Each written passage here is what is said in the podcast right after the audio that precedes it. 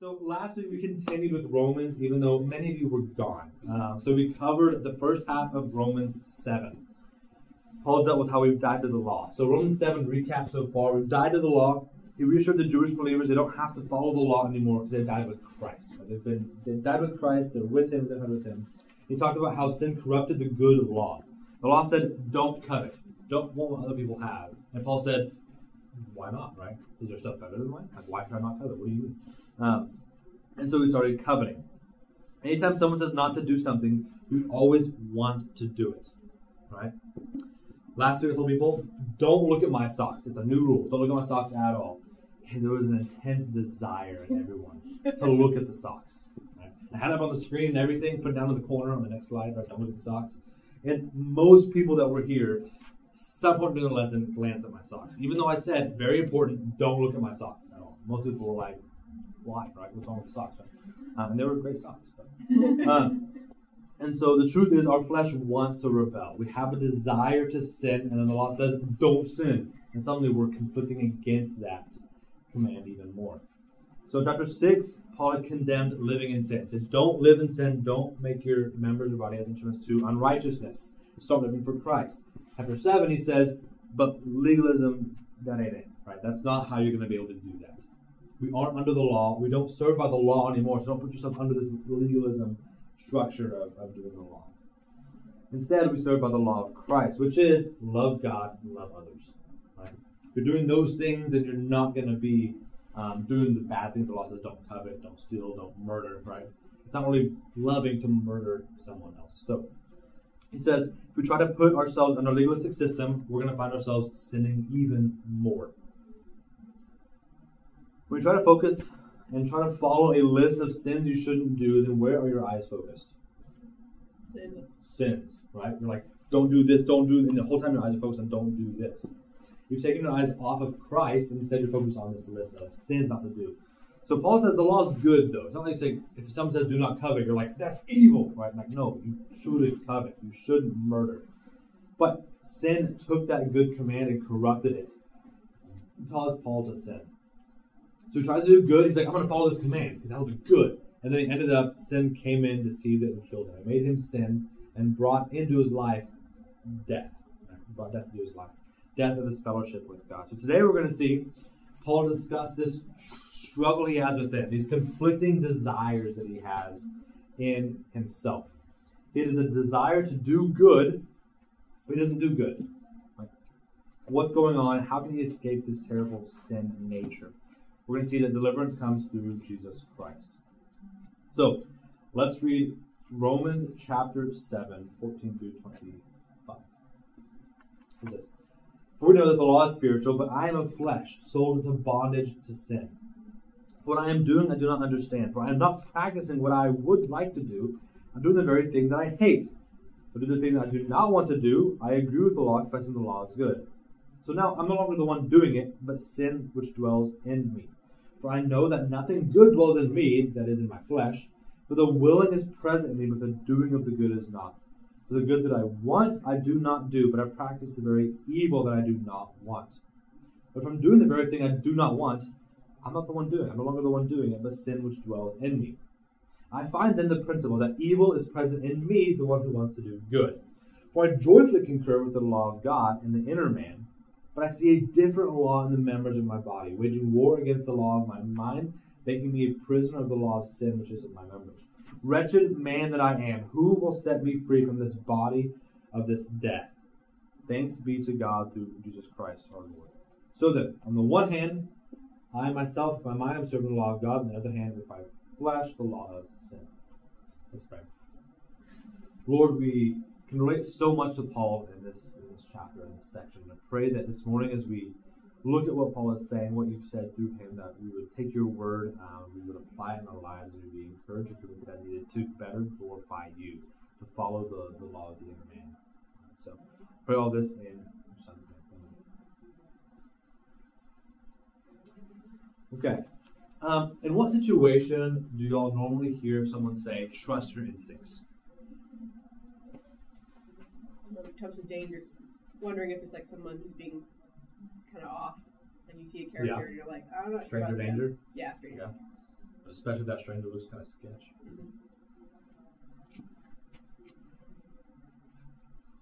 Well, in the sports.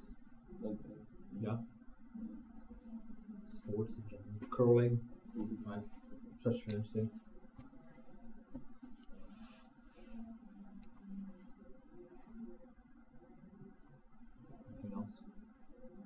No one's ever been like defusing a bomb, didn't know which one to cut. Like, trust your instincts.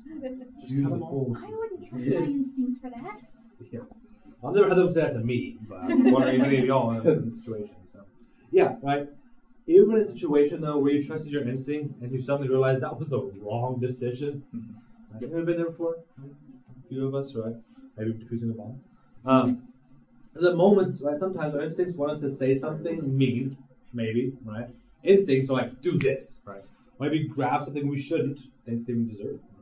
Right? um, but we still do it. Our instincts want to do something, so we shouldn't trust them maybe in that scenario. Like, oh, that maybe wasn't the wisest thing to do or say.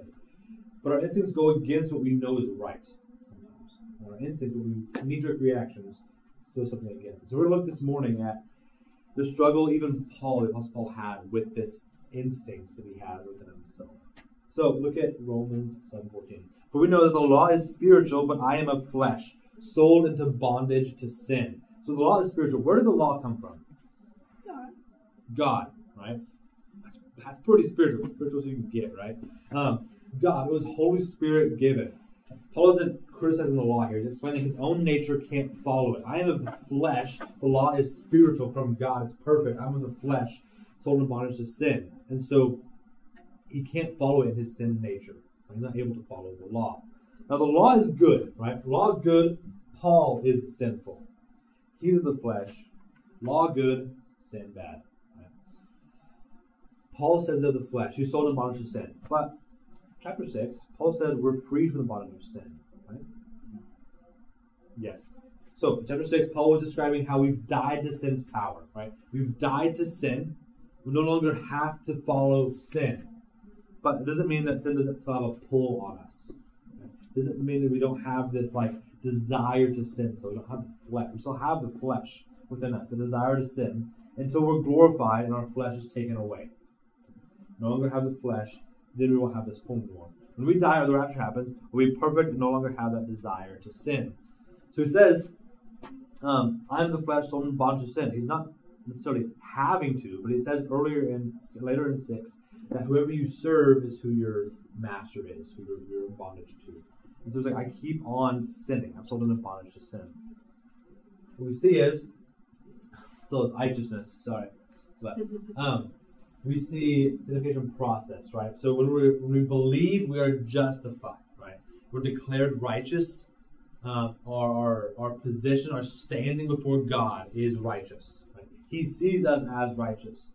We're given eternal life, and we're free from the penalty of sin. Right? That was placed on Christ. We're free from that. We're justified, declared righteous. That begins our Christian life and our eternal life. Then we're in this middle part right here, sanctification. But eventually we know we're going to be made righteous. We'll be raptured, we'll be with God, we'll die, whatever it is. We're made righteous. Our state will equal our standing. We'll actually be righteous experientially. Of glorified body, we're free from the presence of sin. But right now, we're in sanctification. We're being made righteous. We're following, if we're following Christ, we're going through temptations, we're going through struggles and trials, and being made more like Christ because of them our state currently, right? If our position is declared righteous, but day to day, are we righteous? Are we living righteously? No. Right? We're not actually living out the righteousness every single day. God sees us as right. Our standing for Him is perfectly righteous. We've been washed by Christ's blood. But day to day, our current state that we're in in the flesh is we're sinning.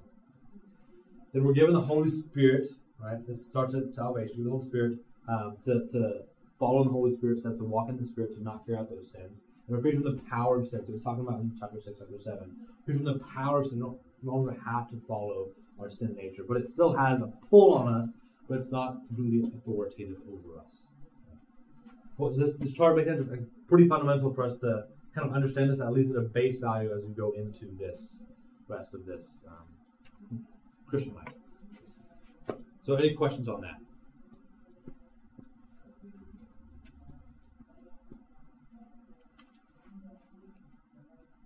This comes from a conglomeration of different verses that we put together for passage, obviously.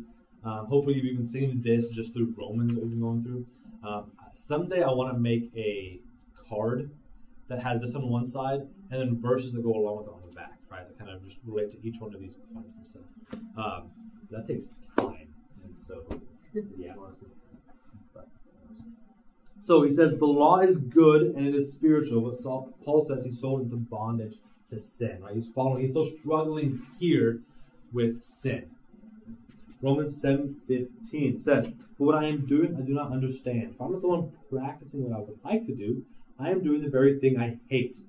So Paul is frustrated at this point. Right? He's confused. He's doing the thing he doesn't want to do. The thing he hates, he finds himself doing. This is going back right to the sin he's focused on not doing. The law said, "Do not covet," and Paul agrees. Yes, I should not covet. He hates the sin of coveting, wondering what his neighbor has. You know, it just breeds bitterness in his heart, so he hates it. But then he finds himself doing it, finds himself coveting, and seeing what neighbor has, and be like, "I don't want that." And so he says, um, what I'd like to do, I'm not doing. I'm doing the very thing I hate, verse 16. But if I do the very thing I do not want to do, I agree with the law, confessing the law is good. So Paul says, I don't want to covet. And he does it, but he knows I don't want to do it. He's agreeing the law saying do not covet is a good thing. So by him saying he doesn't want to do the bad thing, he's agreeing with the law. He says, I don't want to do something bad or sinful because the law says coveting is bad. I don't want to covet. Therefore, I agree that sinning is bad. Coveting is bad. Just like the law says. So he's saying the law is good, but he's still doing things against the law. He's like, yeah, I agree. The law is perfect and good. I want to be like the law. And then he does against the law. But he's still agreeing that, uh, that what I did was bad because the law says it's bad. I agree with the law. Does that make sense? You seeing the, the flow here? And how can you say something is bad and still do it? It's like saying, oh, I hate when people are rude. I just hate when people are rude. And then you're having a bad day and you're rude to someone. Someone comes, comes up to you and says, Do you really hate it? Because you just did it. So you can't actually hate it if you just were rude to someone. Right? But you do, right? You hate when people are rude, and you hate it when you are rude. So you as a person, you hate when people are rude. Even if it's you doing it, you hate it. Therefore, if you hate it, then are you actually the one doing it? Like, I hate that thing to do that thing. You're like, but I hate that thing. Why did I do that thing if I hate that thing? Right? It didn't change how much you hate it whenever you did it. You still don't like the sin. What does Paul say about this? He says, So now, no longer am I the one doing it, but sin which dwells in me. So Paul himself isn't the one sinning, his flesh is sinning. The sin himself is sinning. Paul's desire is against what he does. He says, I don't want to sin. I'm sinning. What I don't want to sin. I, I agree. I do not want to do it. So it must not be me because I don't want to do it. Paul's desire is against what he does. He desires one thing, does another. Then the part of him desiring not to sin isn't the part of him sinning. So he's a part of him that says, I don't want to sin. And then he sins. He's like, well, I don't want to, so it must not be me that's sinning. He's going to back up this statement with more explanation here in a second. But first, I want to go through this logic flow that's happened so far. So there's the laws from God, but Paul is sinful. Paul sins, he doesn't want to. So it must not be him sinning with the flesh. That's be some part of him that just isn't the part that's sinning. It's the flesh that's sinning. Does that make sense? Any questions? I know it's like logically, uh, but it's all logic. So, any questions on that?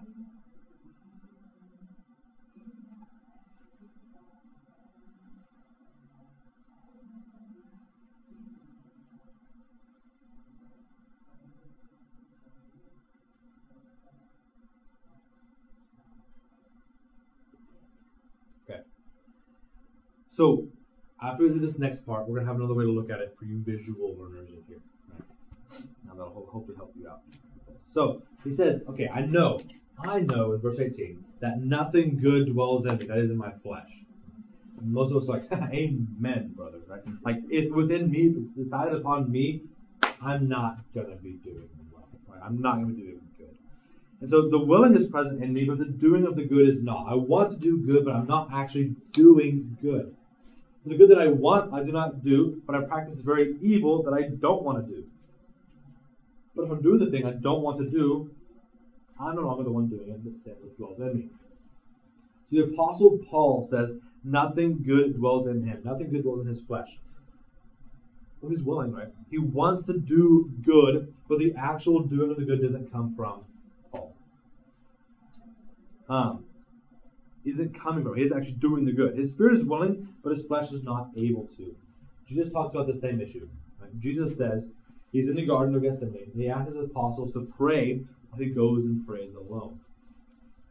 His disciples keep falling asleep.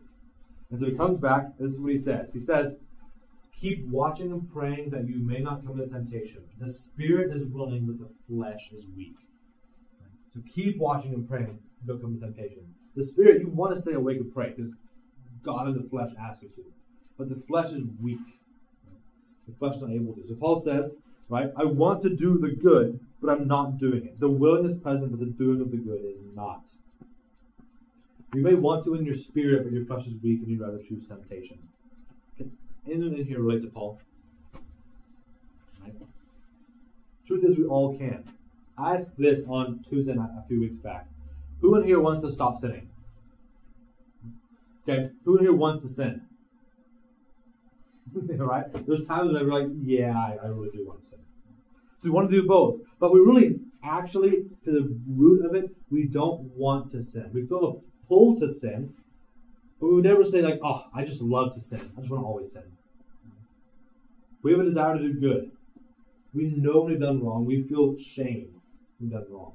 If we had to choose between going on sinning or never sinning again, we would choose never sinning again, right? It's not to say, wow, I really do love sinning a lot more than I love not sinning, right? No, we would be like, no, I'm choosing never sinning again. We choose the non sin choice. And so at the root of it, that means we really don't want to sin. But also, not only is Paul doing things he doesn't want to do, but he has good things he wants to do that he's not doing. So he's doing evil things he doesn't want to do. He's also not doing the good things he wants to do. I would rather do this, be loving, be patient, be kind. But instead, what I'm doing is being hateful and rude and prideful. Instead of doing the good, he sins. He says, if I'm not the one, if I don't want to do it, then it's not really me, it's the sin within me. It's not really me at my core that's sinning, it's the, it's the sin within me. So he finds this principle, right, in verse 21. Of this is summation statement, or this is his conclusion. I find then the principle that evil is present in me, the one who wants to do good. Just, I want to do good, but there's evil within me. There's a battle within me. For I joyfully concur with the law of God in the inner man, but I see a different law in the members of my body, which waging war against the law of my mind, making me a prisoner of the law of sin which is in my members. So he says, I want to do good, but there's evil within me. That's Paul's lament. Is my inner man. My at the core, I agree with the law and I want to do good. But my body wages war against that and makes me a prisoner of sin again. Puts me under the authority of sin again. So that's his conclusion. I want to do good. Another part of me wants to do evil. They war against each other. This is true for all of us. There's a part of us, it's the truth, that does not sin. Part of us doesn't. It's been purified, it's been washed clean by Christ's blood, does not sin. There's a part of us that does sin. So when we're born as an unbeliever, we have a body, a soul, the flesh, and a human spirit that's it's dead, right? So I just put it in there, but it's like not made alive yet. Our body is just a physical body, right? We have a soul that relates to the world around us. We relate to other people. We're different than animals, right? We have a soul that we're created, we're made in the image of God. Even unbelievers, right? Like people in different ways than we can to animals. Right? I can't like existentially relate to my dog, right? Much as I can even to Madeline, which is a little older. Or even now though, she has some looks. I'm like, she understands. She knows the pain of life. Right? Um, no, but we're made in the image of God. We relate to people different than animals, and then we have the flesh. Right? We have this. We're bound to sin. This bondage to sin. We're bound to sin. We have what's called the spirit. I put in the human spirit differentiate between the spirit that we have and the Holy Spirit, right? Uh, but I just call the human spirit to differentiate. But that's what relates to God. Before we're made spiritually alive or spiritually dead. Ephesians 2, verse 1 says, You were dead in your trespasses and sins. But You were made alive together with God. It goes on to say. So you were dead in trespasses and sins. We were spiritually dead before we were made alive with Christ. So we aren't able to talk to God. There's a verse um, that says that the natural man cannot understand the things of the Spirit. Right? They can't understand because they're spiritually appraised, and he's just not able to even understand them. And so we have the human spirit, but it's, it's dead, dormant, so to speak. Right? Then when we're saved, we have the body, soul, the flesh still. The human spirit made spiritually alive, and we're given the Holy Spirit. And the Holy Spirit is the power we have to live by. We rely on Him and walk in the Holy Spirit to be pleasing to God, to actually live out the good that we want to do. That's what we have to do. So the human spirit too is now alive. This is the part Paul is talking about. Right? The human spirit is a part of us that is justified, made spiritually alive, and it's cleansed by Christ's blood. It's spiritually alive. Right? It's, it's, it's pure, right? It's justified, declared righteous. God sees us as righteous because he sees our human spirit as perfectly righteous. That's part doesn't sin. What sins is the flesh. The flesh pulls on us and makes us sin still.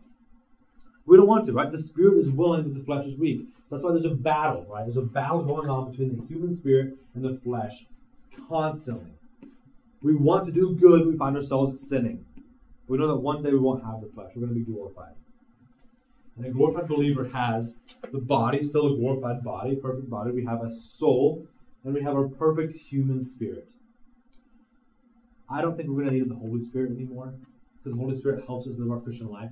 And we're not going to need that help anymore.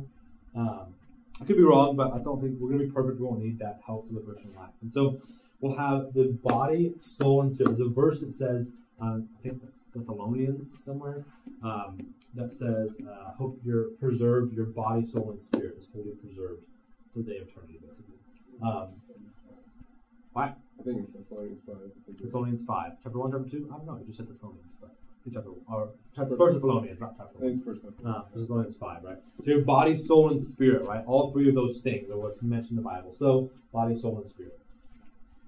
Um, so that's what we glorify. That's our hope that we look forward to, right? We as believers, we've been made spiritually alive. We've been given the Holy Spirit, and we have this battle going on between our spirit and our flesh. But one day we know we're going to be glorified. We'll be with God, never to sin again. Does that make sense? Any questions on this?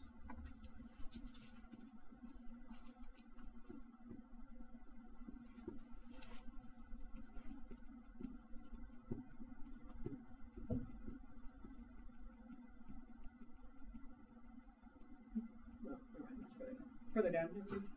So when it gets to talks about how there's a part of us that never sins. I'm not the one sinning. He says, "In my spirit, I don't sin. Right? I am perfect. I'm justified by Christ, declared righteous.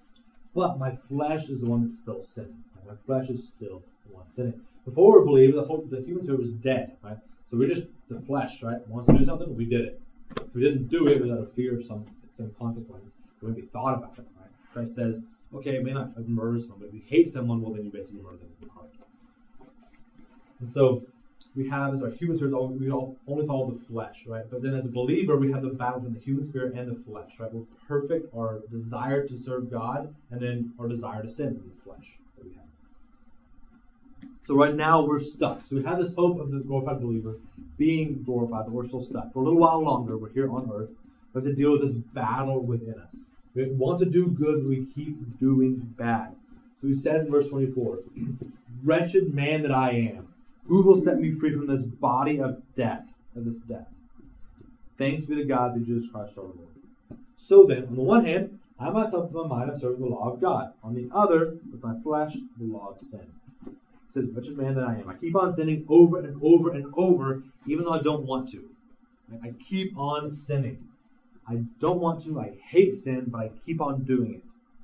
Who will set me free from this battle, back and forth with my spirit and my flesh, and keep going back to sin, of sin and of righteousness? It says, Thanks be to God through Jesus Christ our Lord. Because We have freedom in Christ. And actually, what happens here is Paul is just going through his argument, his, his like logical kind of going through the, the flow, but then he can't help himself but give thanks to Christ. Right in the middle of this. So that kind of seems out of the blue. Which man that I am, who will set me free? Thanks be God through Jesus Christ the Lord. So then, on the one hand, it goes right back to like to summarize what he's been talking about. Because we have freedom in Christ. Christ sets us free from this body of death. We don't have to keep sinning in the flesh. We don't have to. There's a twofold deliverance from Christ. One, we can rely on Christ, we can choose righteousness. If we abide in Christ, we walk in the Spirit, we can choose righteousness now. We don't have to be in this body of sin that we're living in.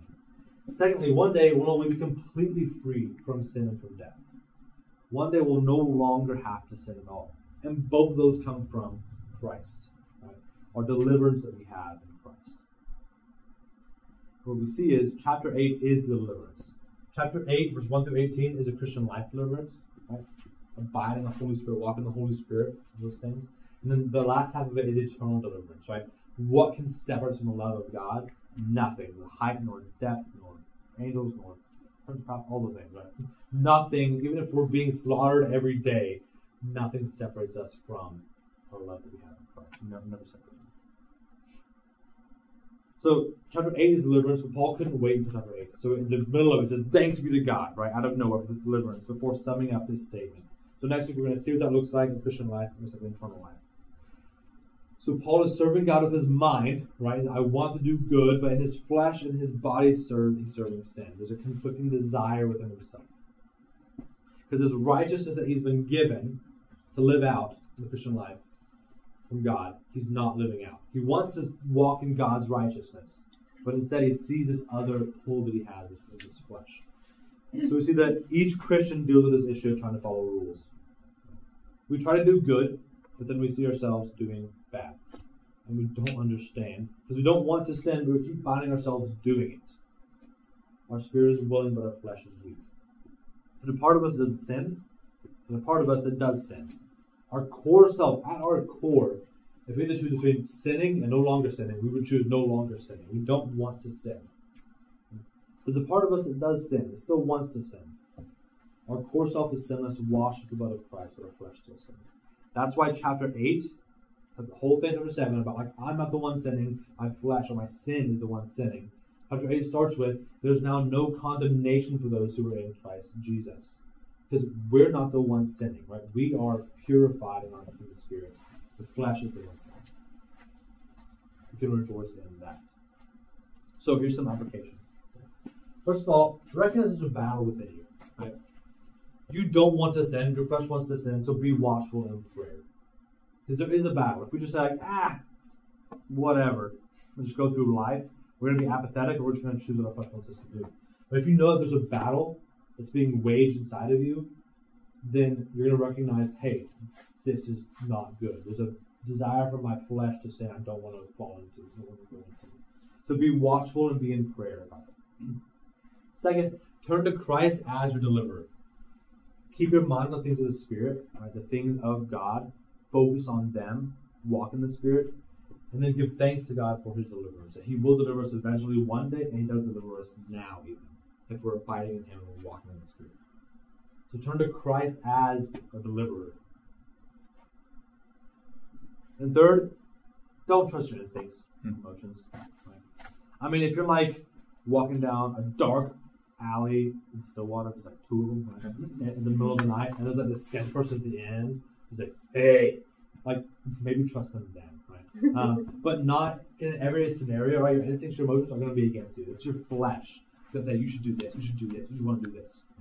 Instead, they're going to lead you to sin, right? Instead, walk in the Spirit. Right? Instead, trust the Spirit. Right? What does the Bible say about this? Will this glorify God? Take a second to think before you just follow whatever your emotions and instincts say to do. For discussion, any questions on any of this or comments on any of this? Um, I was curious about. Okay. It said, um, like his mind isn't sinning, but like his so it's like his mind is that like that like your human spirit that like encompass your mind. Yeah. What, oh, sorry. What verse is this? It's the very last one, right? Uh, 23 and 24. And No, not 24. 25. 23 25. It skips over. He interrupts himself. um. let's see real quick. So it's like yeah. So basically, it's just mind. Right? I'm just at the Greek real quick.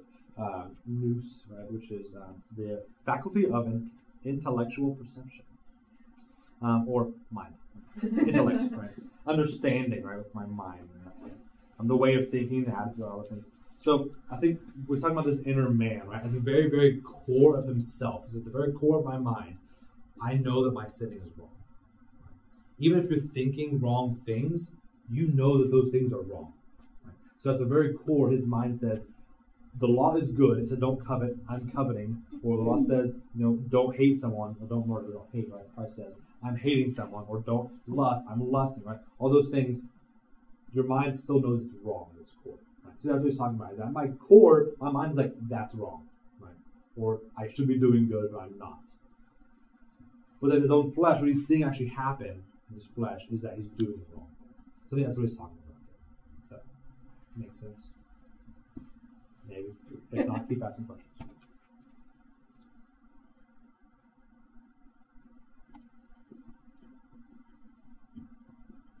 I guess I was looking for a definite verse or part here that said, I mean, it makes sense. But I was looking for like a definite part that says, it's my spirit that doesn't do sin now, but my Mm. flesh that does sin. Yeah.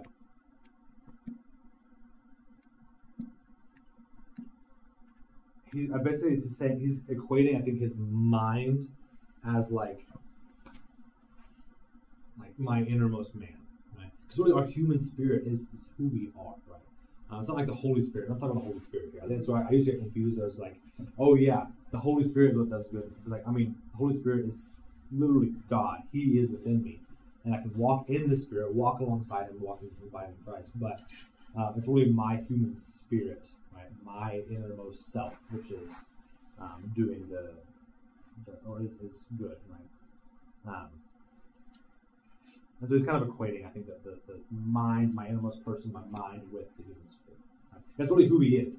I don't identify as my flesh. Right? If I did that, I my life just would suck, right? Like my mind would just be like constantly condemning me. But if I identify as like I am a purified child of God? I've been declared righteous. God sees me as righteous. That's who I actually am as my eternal identity. Well, then that's what we say. That's that's my mind. That's who I actually am core. So, any other questions or, or spirit?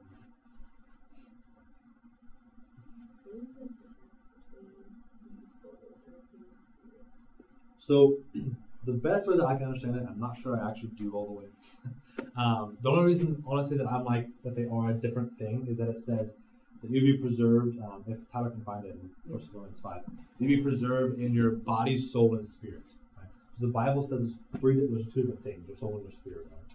Right? Um, the soul is what makes us. We're the image of God. We can relate to the world around us. Right? Animals don't have a soul in that way. Right? It's eternal um, either way, but you can have your soul and never believe in your life, and your human spirit is dead, and never been spiritually alive, and your soul goes to the lake of fire for all eternity. Um, so we're going to see like three weeks here, in, maybe three weeks. I don't know how slow he's going uh, in Revelation, but the lake of fire, separated from God, um, for all eternity, and that is our soul, right? It relates to people around us. It relates to just the world around us as well, differently than like anything else will relate to the world. Like uh, animals relate to the world differently than we do because we're image of God.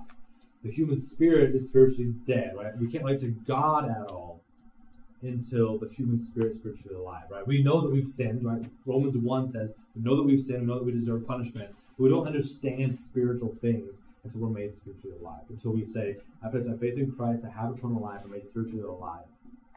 And then we're human spirit is made spiritually alive. We can relate to God more. We have a spiritual gifts, and all those things come from the human spirit. Does that make sense?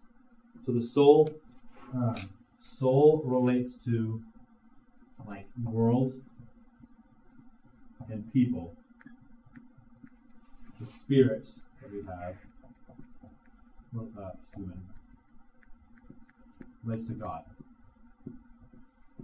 And the natural man cannot understand the things of the spirit because they're spiritually praised in the flesh. Doesn't understand spiritual things, spiritual aspects.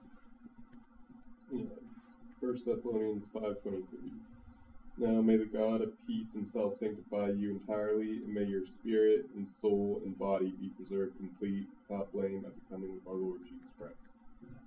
So spirit, soul, and body. Right? Three things that are going to be at his coming, blameless with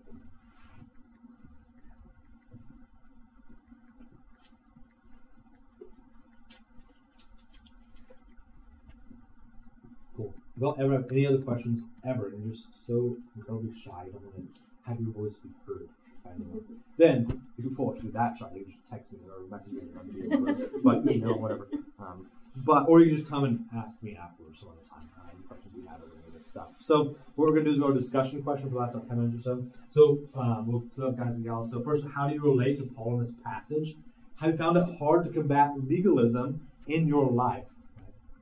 And then what can you apply in your life through this passage? Right? What things from this passage you're to apply in your life?